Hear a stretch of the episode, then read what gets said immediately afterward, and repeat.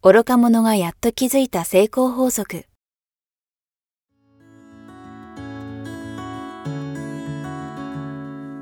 学校に行けない子供たちから、オリンピック選手をはじめとするアスリート、企業経営者、マネージャー、新入社員、メンタルサポーターとして20年間にわたり、講演、研修を行ってきた成田義則が、今と未来を変える人生哲学の話をお届けします。視聴者リスナーからの人生相談にもお答えします。こんにちは早川洋平です。愚か者がやっと気づいた成功法則。成田さん今日もよろしくお願いします。よろしくお願いします。さあ、えー今日はですね、はい。えーこんなテーマで、えー成田さんにお話を伺いたいと思うんですが、はい。これからの世界、まあ、社会、これからの時代に身につけるべきマインドということでですね、うんこれ僕自身も常に考え続けてきたことでもありますし、やっぱりね、えーまたコロナも、えーまあ、終わってはいませんが時代が動きつつある中で今多くの人がね、えー講師ともに考えている時期だと思うので、改めてこのテーマを成田さんとお話したいなと思いましたが、はいはいどんなですかね？早川さんはどう思います？あ、来ましたね。逆質問が来ました。僕はですね、はい。まあやっぱりシンプルに考えると、その、どちらかというとし仕事？はいっていうことで考えると自分自身もそうであったように、やっぱり、まあ結果的に運が良かったってだけですけど、いつでもどこでもやっぱりできるような仕事？うん。を、もちろんそれがサラリーマンであっても、そうでなくても今と結構ね、副業とかもできる時代だと思いますので、そういうものを、まあちょっとずつでもいいので身につけることっていうことが一つはい。と、はい。あとはまあ少し関連しますけど、仕事もまだ僕も完全にできてないんですけど、2種類。やっぱりデジタルの仕事うん。はいいんですが、はい。やっぱ最後の最後で1対1でリアルで接する仕事も大事だと思うので、うん。例えばそれは簡単に言うと、僕実は実際興味あるんですけど、人を治療する仕事とか、はい。絶対なくならないと思うんですよね、マッサー。ジもちろんそれこそ波動で何かできる人もいるかもしれないですけど、はい。はい。なので鍼灸とかも興味あるので、実はずずっとそういうのもちょっと学校行きたいなみたいに思ってて、そうすると、まあそういう仕事も逆に海外行ってもできるので、うん。まあデジタルとリアル両方の仕事とかがいいのかなっていうことと、うんあとは、まあ本当にこの番組で成田さんと接させていただいて、やっぱりシンプルに思うのが、まあ最終的にはこれ面白みない答えかもしれないですけど、やっぱりじ人格を磨くことかなって、一人ではどんな仕事でも生きていけないので、はい。最後やっぱりこの人助けたいなとか、一緒に仕事したいなって思うのは、僕もいろんな人インタビューしてきましたけど、やっぱりトップランナーの人たちがみんな言うのが、最後は、なんか人柄だよねって。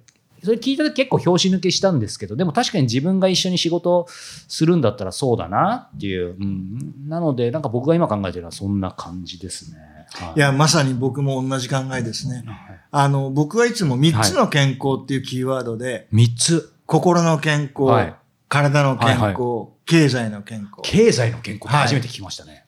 この3つをまずはきちっと身につけなきゃなって思ってます。はい。で、まず、あの、心の健康は、はい今ね、この番組でもやってるように、うんやっぱり常にね、うん。えー平安な心で、はいえー前向きに、はい。楽しくっうん。ていうのがキーワードで、はい。毎日楽しくなければ、うんどっか考え方間違ってるよはいっていうのが、いつも僕がチェックしてるところですね。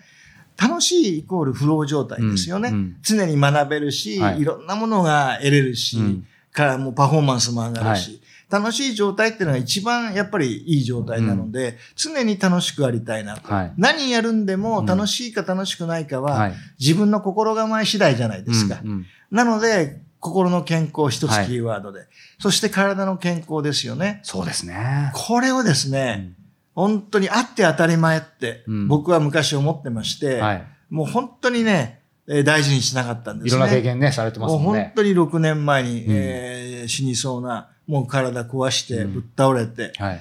で、その時に本当につくづく思ったのは、うんもうな、とにかく何を置いてもね、うん。もうお金じゃ買えませんから、本当ですね。ええ。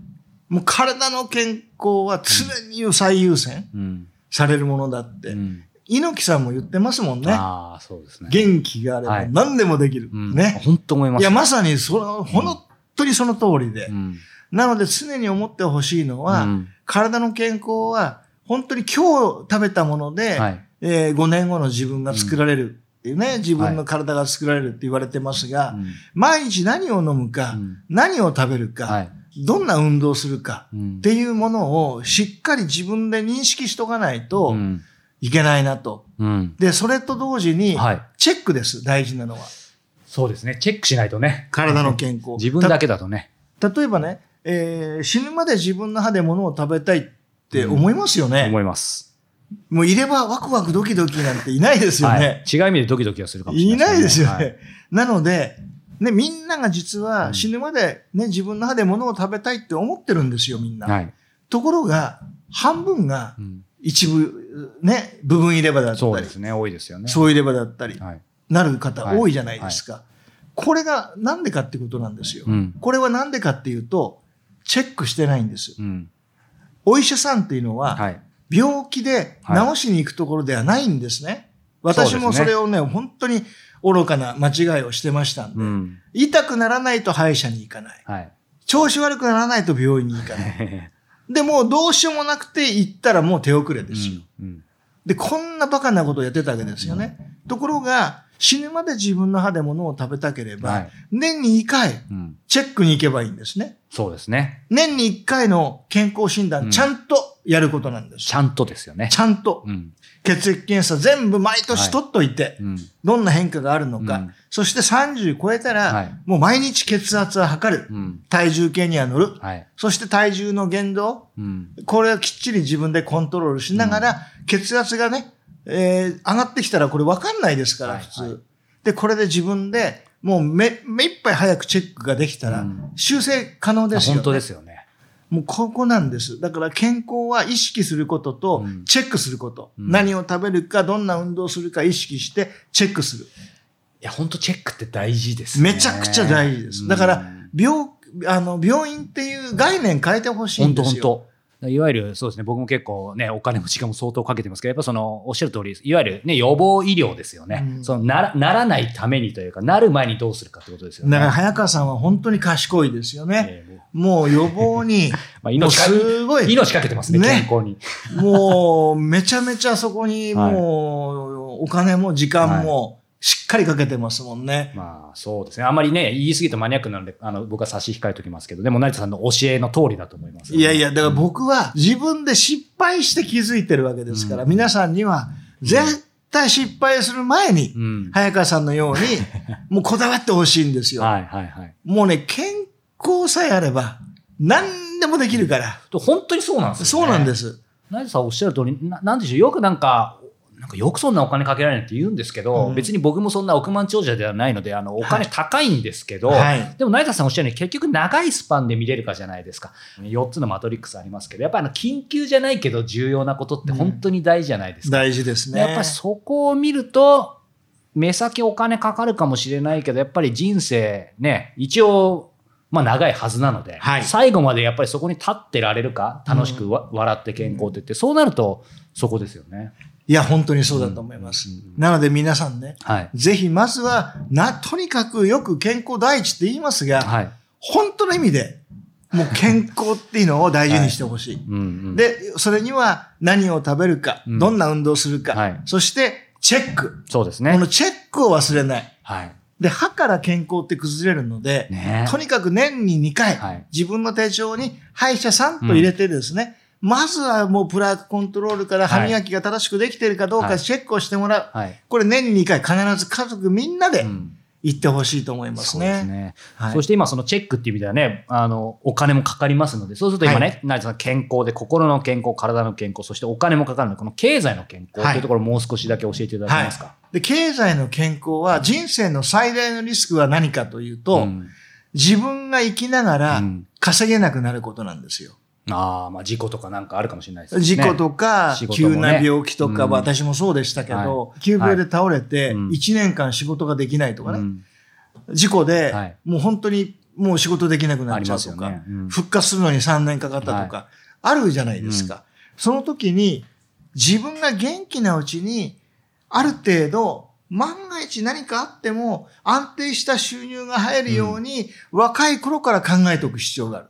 まあ本当そのリスクエッジ大事ですよね。大事だと思います。うんうん。まあ、それがどんな方法か、はい。まあ、今 YouTube とかね、うん。まあ、再生回数増えたらば、はいはい。まあそれでインカム入ってくるとか、うんうん。あとは本書くとか、はい。音楽とか、はい。まあいろいろありますよね。ありますね。いろいろありますが、うん。自分なりに考えておいてほしいんです。うんうんうん確かにそうですよね。まあその YouTube とかもありますけど、もちろんね、それチャレンジするのも自由ですけど、まあはい実際ね、なかなかいろいろ大変ですから。大変です。大変ですから。ね、その他にも、なんか今、ふっと考えただけでも当然その、ね、投資とか、まあリスクももちろんありますけど、不動産投資とかもそうですし、あとはね、それをまた見抜く目が必要でしょうけど、保険とかでも収入保障保険とかね、はいそういうのもあるから、まあいくらでもありますよね。あります。いろんなのがありますんで、うんまずそこ、そこをね、考えて、うん今から目先のお金の仕事と何年か先の本当ですね。安定した経済のための仕事、うん。この二つの種類の仕事を考えてほしいと思いますね。うんうん。そういう意味ではどうでしょう？今そのお金っていう意味とも重なりますけどね。昔のいい時代であれば、はい。それこそ、まあ、年金とかもねはい。潤沢に入ってきたりとか、はい。あの厚生年金基金とかいろいろ2段階3段階でいい時代ありましたけどはい。やっぱり残念ながら、まあ、少なくとも僕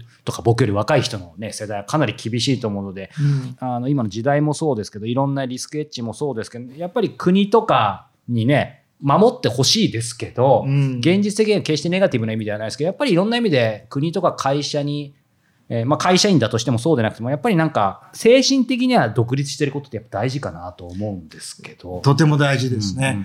なので、大切なのは、将来得たいものをうん今から明確にすること。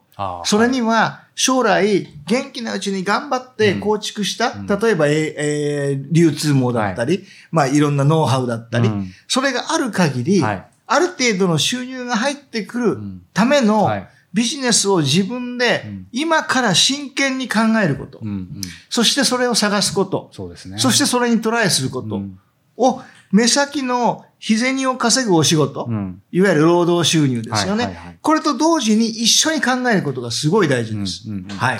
そしてね、やっぱり誰にでも時間はね、あの24時間人しか与えられてるので、まあ当然忙しいとは思うんですけど、はい。やっぱりね、1年2年ではできないことでも、うん。やっぱりね、5年10年、15年かけたらその準備してたらね、そうです。れなりのとこまでいける可能性ありますよね。要は探さなければ見つからないんですよ。うんうん。で、ほとんどの人が人生最大のリスクを曖昧にしてるんですね。本当ですね。うんで、そこを明確にして、うん人生最大のリスクは自分が生きながら仕事ができなくなること。うんじゃあそのために元気なうちに何をするかっうんていうことも常にやっぱり考えてほしいんですね。まあはい。そういう意味ではね、無計画は失敗を計画することになり、そうなんです。なので、まあ最初曖昧だとしてもその踏み出していくことでね、見えてきますもんね。そう、探すことがね、探さない限り見つからないので。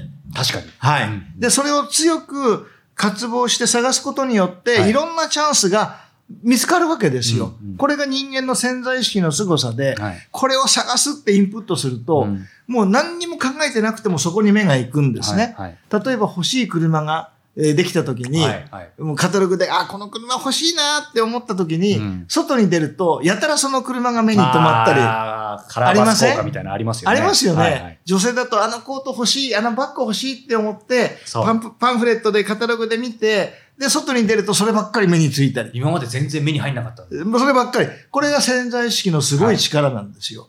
自分がここにフォーカス当てろって指示を出すと、うんバッともう無意識のうちに探してくれてるんで。はい。そういう意味ではね、きちんとこの、今日、成田さん教えてくださったことをきちんと理解して、まず始める。はい。始めるこそれで時間をかけていけば、なんかやっぱ、あの、別にすごく自分に自信満々とか才能があるないとかじゃないですね。そうですい意味はで、要は求めたらそこを勉強すればいいわけうんで、うんで、じゃあどういう勉強すればいいのか、はいどんどんぜ答えが出てきますよね。うんうんなので、もう時間をかけて、はい。コツコツ重ねることの凄さ。うん例えばですね、一週間に一冊はい。本を読んだら、はいまあお正月やクリスマスや、うんまあ誕生日の週は休みとしても、年間50週あるわけですよね。50冊ですよね。50冊読めるわけですよ。で、50冊自分が好きなものの本を読むと、もうまずは天才になると。なりますね。で、100冊うん自分が興味ある分野の本を読むと、もう博士号を取れるぐらいになるって言われてるんですね。うんうんうんうん。わずか2年で、ですよね。週1冊ででもそこに必要なのは決めることですよね。そうです決めて読むことです。読むことですよね。うん読んで自分なりに様々なえー思い、考え方を巡らせることですよね。なので僕もその、えーこのメンタルのね、はい。えー本をもうとにかく、まあ本田健さんだったり、はい。もうね、僕はい。好きな方いっぱいいますが、はいはいもう YouTube だったはい。ら小林正観さん見たり、はいはい。えーあとはそうだな斎藤ひとりさんとか、あ、はいはいはい。はい、もういろんな方いらっしゃいますよね。はい。ああそうだなと思ったりそれ違うんじゃないって思ったり、うんあ、それ違うんじゃないってのも大事ですよね。あもうこれもあるんですよ。うんうんうもう結構ね、そうやって思ったりしながら、えそれってどういうことかなって、うんあ、こういうふうに解釈したらわかるな、んとかっていうのをもうすごくやってますよね。うんはいそれ未だにやり続けてるってことですよね。あそもうそれはもう時間があればさすが。やってます。はい。うんやっぱりそういう意味ではその踏み出すことでまた見えてくるものもありますそうですね。だから、僕があお話ししてる話っていうのは、もうどの本読んでもみんな言ってることは同じなんです。うんうんうん全く一緒なんですよ。はい。だから、これは私がとにかくいろんな本読んで、いろんな形でいろんな人の話を聞いて、そうだなと思ったことをお伝えしてるだけで、はい。もうこれって世の中の絶対的なもう法則なんですね。そうですね。はいうんうんもうなんで、これみんな言ってること同じですから。はい。ってことは、この同じ、みんなが言ってる同じことに気づいちゃうと、うん人生めちゃめちゃ得します。確かに。はい。シンプルですよね。とてもシンプルです。うんで、この番組は、はい。そこをできるだけ、うん私のように誤解せずに、分かりやすく はい。皆さんにお伝えしたいと思って、この番組にしたわけですね。はい。あの、すごく胸に刺さりました。はい。ありがとうございます。はい。ということで、えーこの番組では引き続き皆様から成田さんへの、えーご質問を募集しております、えー詳しくは概要欄をご覧ください。はいということで成田さん今日もありがとうございました。はい。ありがとうございました。